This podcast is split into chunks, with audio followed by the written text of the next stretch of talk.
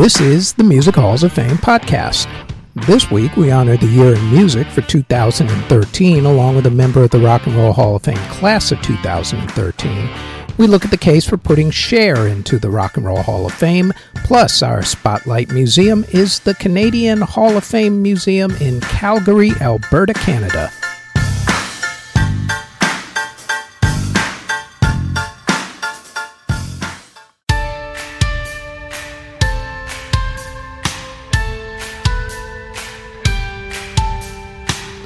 Before we get going with the podcast, like everyone tells you, please like, subscribe, and hit the notification bell so you'll know when these podcast episodes drop, which is usually every Thursday. Now, on to this week's episode.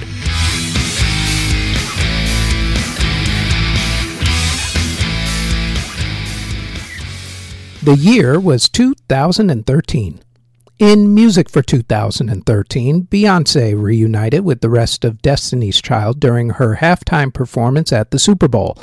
Then, on December 13th of that year, she surprise dropped her album Beyoncé, starting a trend of big-name artists surprise dropping albums.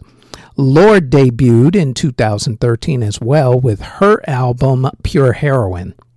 Some of the biggest albums of the year included Daft Punk's Random Access Memories, Rihanna's Unapologetic, Mumford & Sons' Babel, Pink's The Truth About Love, Eminem's The Marshall Mathers LP 2, Katy Perry's Prism, Lady Gaga's Art Pop, Lorde's Pure Heroine, Bruno Mars's Unorthodox Jukebox, Florida Georgia Line's Here's to Good Times, One Direction's Take Me Home, Drake's Nothing Was the Same, Beyoncé's self-titled Beyoncé, Blake Shelton's Based on a True Story, Luke Bryan's Crash My Party, Imagine Dragons' Night Visions, Tyler the Creator's Wolf, Jay-Z's Magna Carta Holy Grail, Justin Timberlake's A 2020 Experience, 21 Pilots' Vessel, and Chance the Rapper's Acid Rap.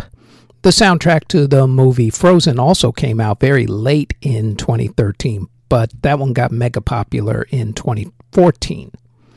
Singles-wise, 2013 was the year of Daft Punk, who ruled the charts with their smash hit Get Lucky. Robin Thicke became big with his song Blurred Lines, then was sued and lost the lawsuit in 2015 to Marvin Gaye's estate when the estate said that Blurred Lines was a little too close to Marvin's 1970s classic Got to Give It Up. Other hits from 2013 included Miley Cyrus's Wrecking Ball, Katy Perry's Roar, Lorde's Royals, Avicii's Wake Me Up, Macklemore's Can't Hold Us, along with his song Thrift Shop, and Drake's Started From the Bottom, Now Here, along with novelty song What Does the Fox Say from the duo Elvis, and yes, that was actually a huge hit for some weird reason. Couldn't tell you. In country music, 2013 marked the year that Taylor Swift ended her country period with her album Red. Her next album, 1989, would take her music style from country to the pop realm. Country was still strong, though, as artists like Blake Shelton, Florida Georgia Line, Luke Bryan, Jason Aldean, Little Big Town, Eric Church, Lady Antebellum, now known as Lady A, Hunter Hayes, Darius Rucker, the band Perry, and Tim McGraw all had good years that year. In hip-hop, Macklemore and Ryan Lewis were the big artists with songs Thrift Shop and Can't Hold Us. Kendrick Lamar, Lil Wayne, Drake, Jay-Z, Pitbull, Eminem, Whale, and J. Cole also had big songs. The biggest albums were released by Eminem, Jay-Z, Kanye, Drake, J. Cole, Lil Wayne, Whale, Kid Cudi, A$AP Rocky, and Mac Miller, the late great Mac Miller. In dance music, EDM was in full swing in the mainstream, with EDM artists regularly cracking both the pop and dance charts to go along with the usual pop and R&B artists who were normally found on the dance charts. 2013 was the year that Bear broke through with the hit Harlem Shake, thanks to the viral video trend that surrounded the song. At the age of 17, Martin Garrix came onto the scene with his song Animals. Avicii's Wake Me Up moved him into the mainstream and into the top 10 on the pop charts, along with Daft Punk's Get Lucky. Other dance anthems of the year that came from EDM artists, at least, included Emily Sand's Next to Me, Fatboy Slim's Eat, Sleep, Rave, Repeat, Dimitri Vegas and Like Mike's Mammoth, Alesso and One Republic's If I Lose Myself, Dubs and Bourget's Tsunami, Showtek's Booyah, Oliver Heldens' Gecko, Tegan and Sarah's Closer, Vessie's We Are Young, Tiesto's Red Lights, Cedric Gervais's remix of Lana Del Rey's ballad, Summertime Sadness, Zed's Clarity, David Guetta's Work Hard, Swedish House Mafia's Don't You Worry Child, and Icona Pop's I Love It. 2013 was also the year of the superstar stadium DJ, as the top 10 DJs on DJ Mag's Top 100 DJs poll were Hardwell, Armin van Buuren, Avicii, Tiesto, David Guetta, Dimitri Vegas and Like Mike, Nicky Romero, Steve Aoki, Afrojack, and Dash Berlin. In Latin music, the big artists for 2013 were Jenny Rivera, Marc Anthony, Romeo Santos, Don Omar, Prince Royce, Alejandro Fernandez, Maná, Alejandro Sanz, and Daddy Yankee. Bands that formed in 2013 included BTS, The Brothers Osborne, GRL, Pup, and Run the Jewels. Stone Temple Pilots lead singer Scott Weiland was fired from the band and was replaced for a while by Chester Bennington of Linkin Park. Bands that either broke up until their inevitable reunions or announced their hiatus in 2013 included A Tribe Called Quest, The Bloodhound Gang, Evanescence, Lifehouse, Mumford & Sons, My Chemical Romance, Climax, Swedish House Mafia, Naughty by Nature, Girls Aloud, The Jonas Brothers, and Prince and the New Power Generation. At least half of those groups got back together again in some way, shape, or form within about a decade. In fact, the group The Postal Service broke up and reformed in 2013. Bands that also reformed in 2013, other than The Postal Service, included All Saints, Danity Kane, Black Flag, The Calling, Jurassic 5, Fall Out Boy, King Crimson, Nine Inch Nails, Rocket from the Crypt, The Violent Femmes, and TLC. Famous musical deaths in 2013 included singer Patti Page, singer Patty Andrews of the Andrews Sisters, Ray Manzarek of The Doors, entertainer extraordinaire Miss Annette Funicello, Chrissy Amphlett of the group The Divinyls, Joey Covington of Jefferson Airplane, country music singer Mindy McCready, singer Tony Sheridan, pianist Van Cliburn, rapper Lil Snoop, guitarist Alvin Lee of 10 Years After, Alan Myers of Devo, Cory Monteith of Glee, drummer Clive Burr of Iron Maiden, pianist Don Shirley, folk singer Richie Havens, country music singer George Jones, blues singer Bobby Blue Bland, singer J.J. Cale, Chris Kelly of Criss Cross, Pete Haycock of Climax Blues Band, keyboardist George M. Duke, singer Edie Gourmet of the duo Steve and Edie, Philip Chevron of The Pogues, Jan Kiernemund of Vixen, Jeff Hanneman of Slayer, jazz pianist Cedar Walton Jr., Lou Reed of The Velvet Underground, jazz drummer and band leader Chico Hamilton, along with singer-songwriter Ray Price. In award ceremonies for the music of 2013 at the Grammy Awards, Daft Punk became the first EDM act to win Album of the Year for their album Random Access Memories. Get Lucky won the French duo Record of the Year. Song of the Year went to Lorde's Royals. And 2013 was the year that Macklemore and Ryan Lewis beat out Kendrick Lamar for Best New Artist. An extremely controversial decision, to be nice about it. At the MTV Video Music Awards, Justin Timberlake's Mirrors won Video of the Year. That was also the ceremony where Miley Cyrus twerked in front of Robin Thicke during his performance of his song Blurred Lines, which created just a little more controversy. At the American Music Awards, Taylor Swift, Ariana Grande, and Florida Georgia Line were the big winners. At the Billboard Music Awards, Justin Timberlake, Miley Cyrus, Lorde, and Robin Thicke were the winners. Kendrick Lamar won Album of the Year at the Soul Train Music Awards. Justin Timberlake's The 2020 Experience won Favorite Album, and Katy Perry's song Roar won Favorite Song at the People's Choice Awards. George Strait won Entertainer of the Year at the Country Music Association Awards, and Miranda Lambert and Luke Bryan were the big winners at the Academy of Country Music Awards. Arctic Monkeys won Best British Album for their album AM, and Rudimental and Ella Iree won Best Song for Waiting All Night at the Brit Awards. Serena Ryder won Artist of the Year, while Arcade Fire won Album of the Year for Reflector, and Tegan and Sarah won Song of the Year for Closer at the Juno Awards. Tame Impala won Album of the Year for Lonerism, and Matt Corby won Song of the Year for Resolution at the ARIA Music Awards. At the Eurovision Singing Contest, which was held in Sweden that year, the country Denmark won for the song Only Teardrops. At the Tony Awards, Kinky Boots won Best Musical and Pippin won Best Revival of a Musical. For Academy Awards music categories, the soundtrack to Frozen won Best Film Score, while the song Let It Go won Best Song for the movie Frozen. Caroline Shaw won the Pulitzer Prize for Music for Partita for Eight Voices, and James Blake won the Mercury Music Prize for his album Overgrown. The Rock and Roll Hall of Fame induction ceremony took place on April 18, 2013 at the Nokia Theater in Los Angeles, California. It was actually the first time that Los Angeles hosted the ceremony since 1993. It was also the first time that the fans were able to vote on who would get in.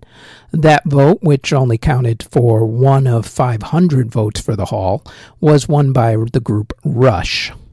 The hall inducted record producer and executive Lou Adler, along with producer and songwriter Quincy Jones, into the non-performers category. And in the performers category, the hall inducted Heart, Randy Newman, Public Enemy, Rush, Albert King, and this next artist.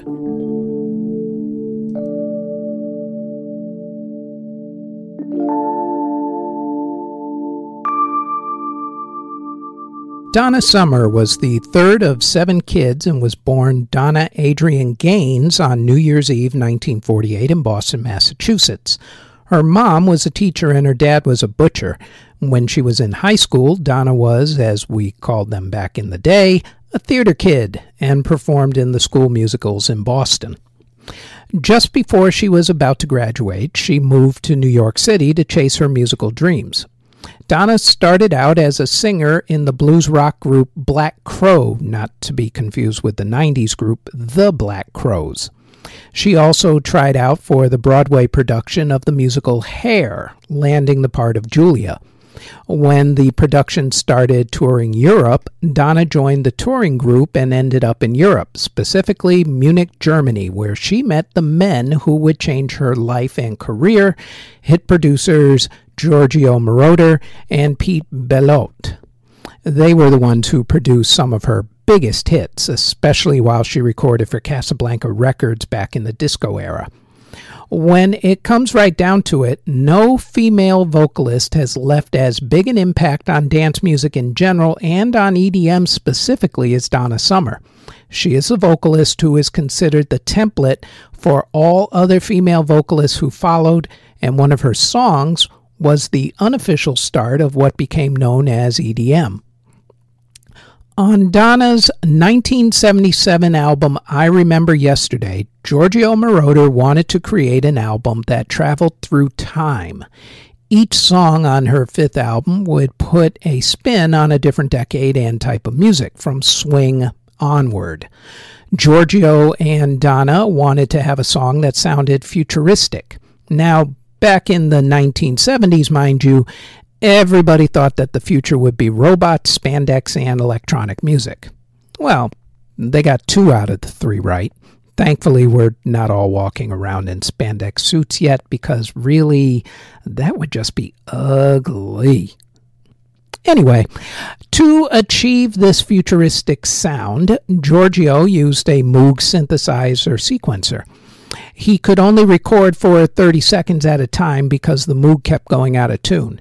He got the futuristic hi-hat cymbal sound from all of the white noise that the Moog was kicking out. The Moog couldn't do a decent kick drum sound, though, so they recorded it with a regular kick drum on your average, everyday old drum kit. I guess some parts of the present actually made it into the future.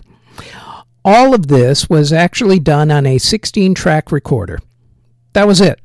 Not some 120-track layered one on top of another. You know, sometimes simple is actually just good and good enough. The song, I Feel Love, was released on July 2nd, 1977. While the song didn't get to number one on the Billboard Pop Chart in America, having topped out at number 6, it did hit number 1 in 3 other countries. Its futuristic sound would be used again by Giorgio Moroder when he released the soundtrack to the movie Midnight Express. That soundtrack, with its international hit single Chase, went on to win an Academy Award. After a few years of reigning as the Queen of Disco, Donna decided that she wanted more of a rock sound.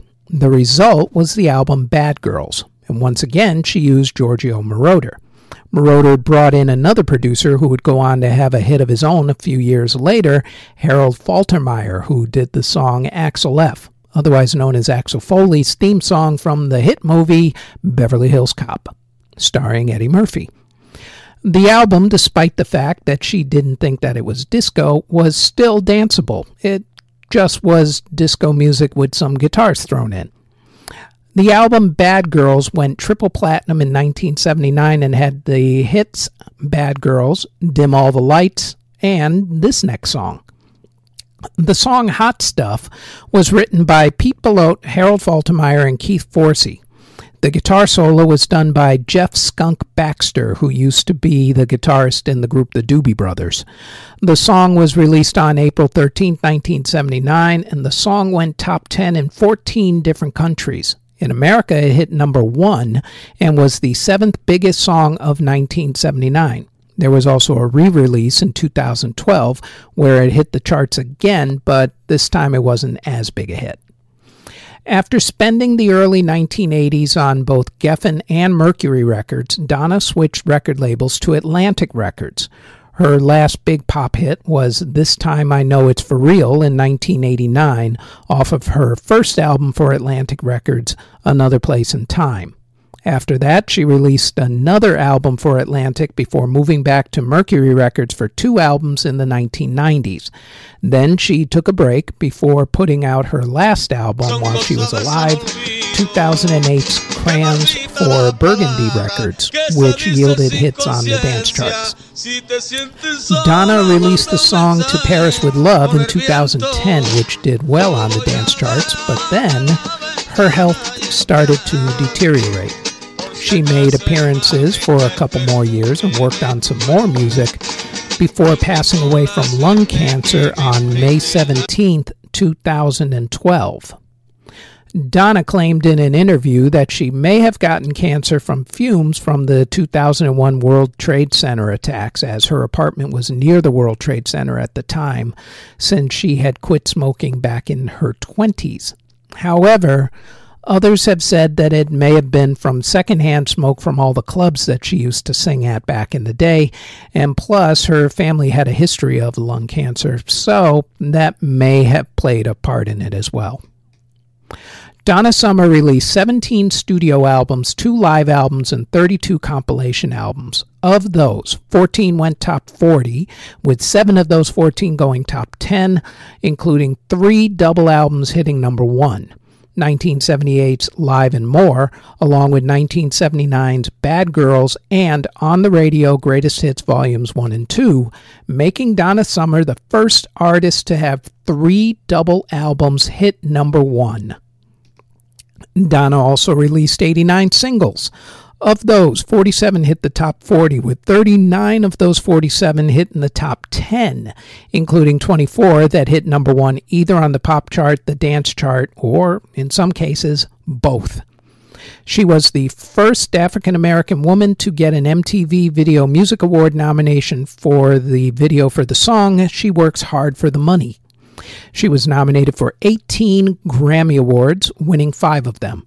Her hits like Love to Love You Baby, I Feel Love, MacArthur Park, Bad Girls, She Works Hard for the Money, The Wanderer, Last Dance, her duet with Barbra Streisand, No More Tears, Enough is Enough, On the Radio, Hot Stuff, Dim All the Lights, Heaven Knows, to my personal favorite, Love is in Control, Finger on the Trigger, helped to shape a generation of dance music lovers, and her music still gets played on the radio to this very day.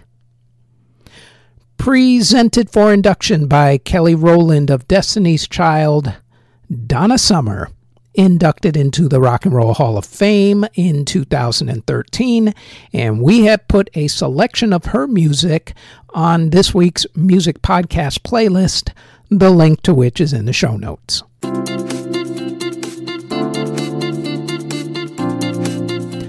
Before we go any further, we'd like to tell you that there is now a Music History In Depth podcast where we go more in depth on a few of the events that happened in music history for that particular week. The Music History In Depth podcast drops every Tuesday on YouTube or wherever you get your podcast from, as does our Music History Today podcast, which goes over the daily events in music history. The Music History Today podcast drops daily, including weekends, on YouTube or wherever you get your podcasts. Now, back to this podcast.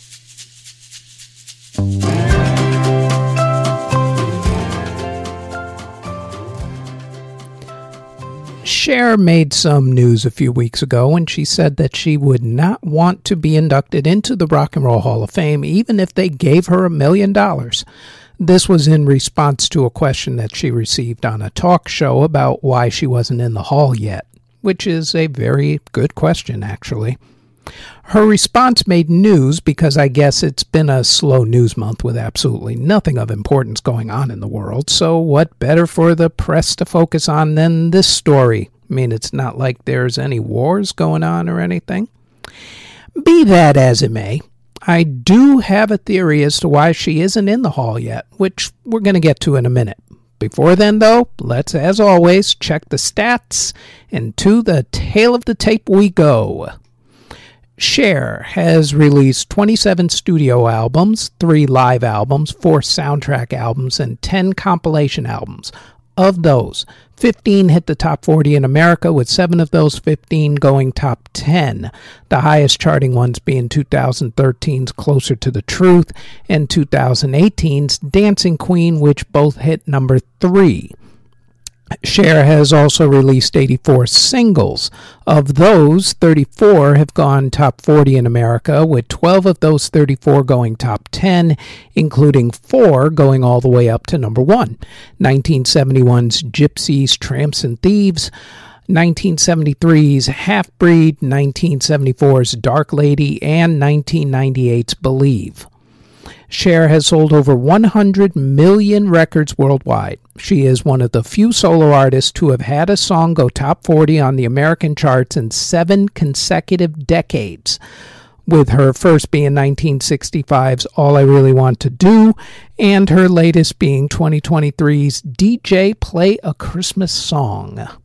She is also the only solo artist to have a number 1 song on an American music chart for 7 consecutive decades.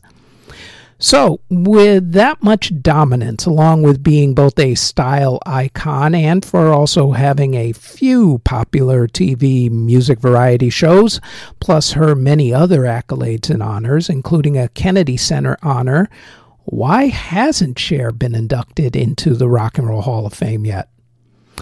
I believe the reason why both she and some other women, honestly, have either not been inducted or it took forever for them to be inducted lies with the power of one man.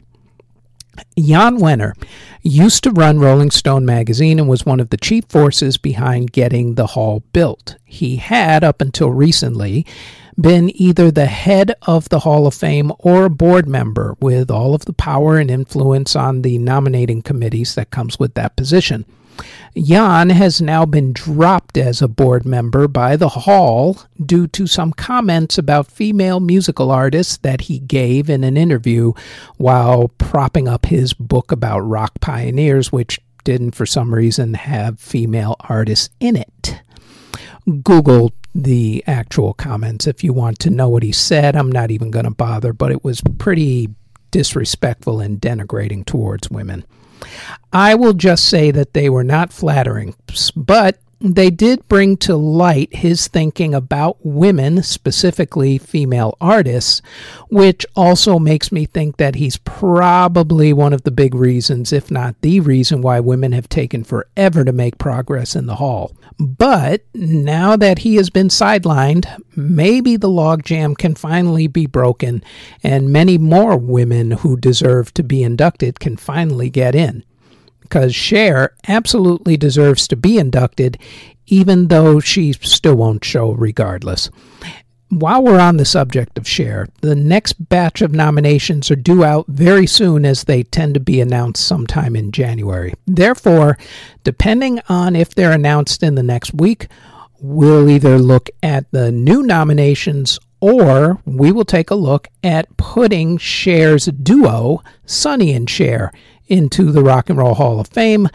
And of course, just to prove how great she is, not that we need to, but we'll do it anyway, we're going to put a selection of her music onto this week's music podcast playlist, whose link is in the show notes.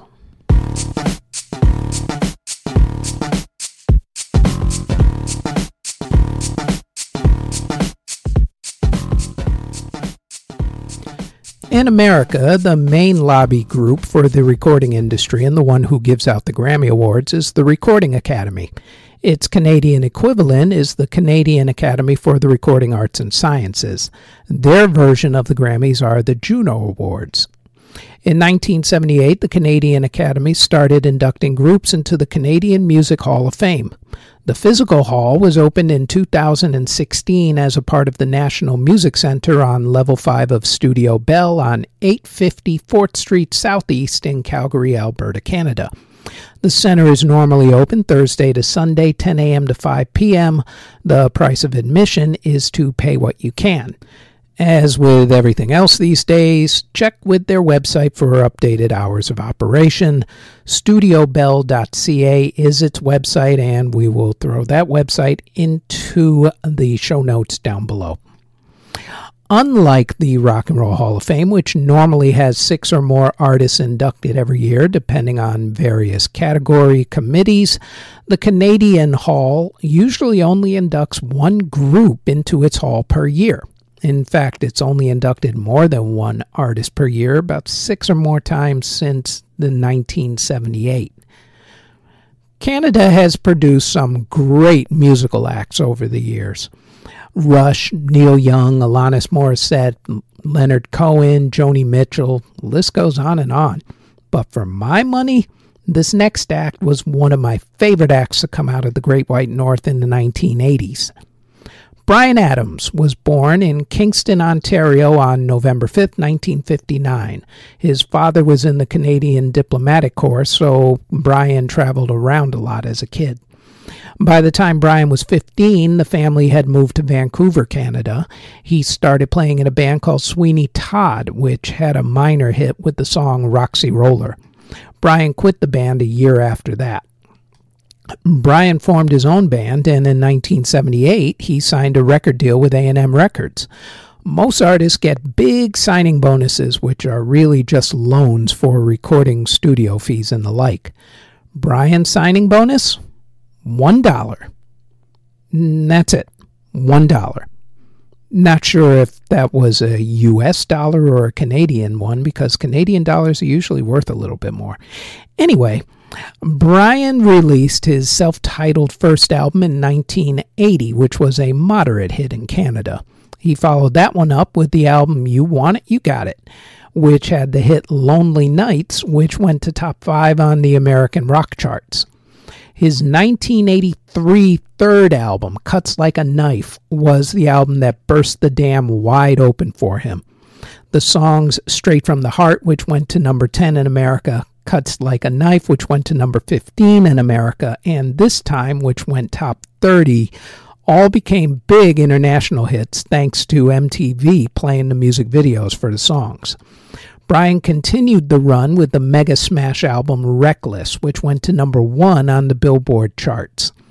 That album had the songs Run to You, Summer of 69, Somebody, It's Only Love with Tina Turner, who was in the middle of her comeback with the album Private Dancer, and One Night Love Affair.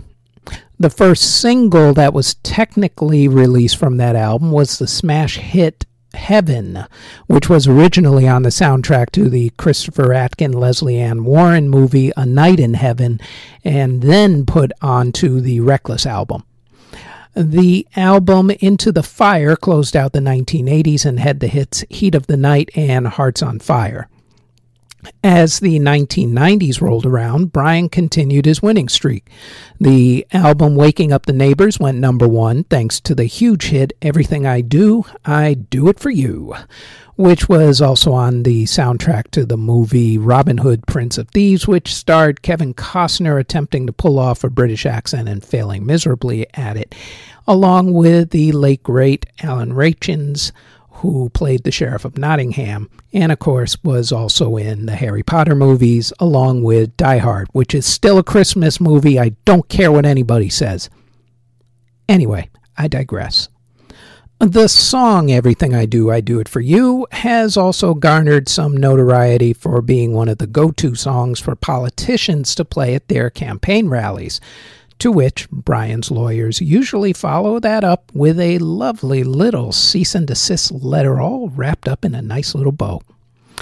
The album also had the hits Thought I Died and Gone to Heaven, Can't Stop This Thing We Started, and Do I Have to Say the Words? Bryan had a few more hits in the 1990s, including Please Forgive Me and The Only Thing That Looks Good on Me Is You. He also had 2 more songs on soundtrack albums, Have You Ever Really Loved a Woman from the movie Don Juan DeMarco, and his song with Rod Stewart and Sting, All for Love, from the movie The Three Musketeers. That movie starring Kiefer Sutherland, Charlie Sheen, and Oliver Platt, if memory serves. Even though he hasn't been as big a music force in the new millennium that he was in the latter part of the old millennium, his concerts are still extremely popular. He still sells out while on tour, and he's also written songs for the Broadway musical Pretty Woman, based on the Richard Gere, Julia Roberts movie. Bryan released 15 studio albums, 7 live albums, 6 compilation albums, 2 soundtrack albums, and 2 EPs. Of those, 7 hit the top 40 in America, including 5 of those 7 hitting the top 10, with Reckless hitting number 1 and selling 12 million copies worldwide. Bryan has also released 75 singles. Of those, 22 hit the top 40 in America, including 11 of those hitting the top 10, with 4 number 1 singles. The aforementioned songs Heaven, Everything I Do It For You, All For Love, along with Have You Ever Really, Really, Really Ever Loved a Woman. He's sold over 100 million records worldwide. He's won 130 different awards out of 223 nominations, including 20 Juno Awards, 1 American Music Award, and 1 Grammy Award out of 16 nominations. Bryan's also been given spots on the Canadian and Hollywood Walks of Fame, along with being an Officer of the Order of Canada and also an Officer of the Order of British Columbia, and a winner of Queen Elizabeth II's Golden Jubilee Medal. Bryan is a noted philanthropist and humanitarian, along with also being an animal rights activist, and he is also an accomplished photographer with numerous exhibitions of his work. When taken as a whole, that makes that $1 bonus, either U.S. or Canadian, seem like a pretty good investment at the time. Bryan Adams, inducted into the Canadian Music Hall of Fame in Calgary, Alberta, Canada in 2006. And we have put his greatest hits onto this week's music podcast playlist. The link, of course, as I've said numerous times, is in the show notes. The Music Halls of Fame podcast is part of the Music History Today network, which can be found under Music History Today on Spotify, Apple Music, Amazon Music, iHeartRadio, or wherever you get your podcasts from, and also on our YouTube page under Music History Today. Thank you very much for listening.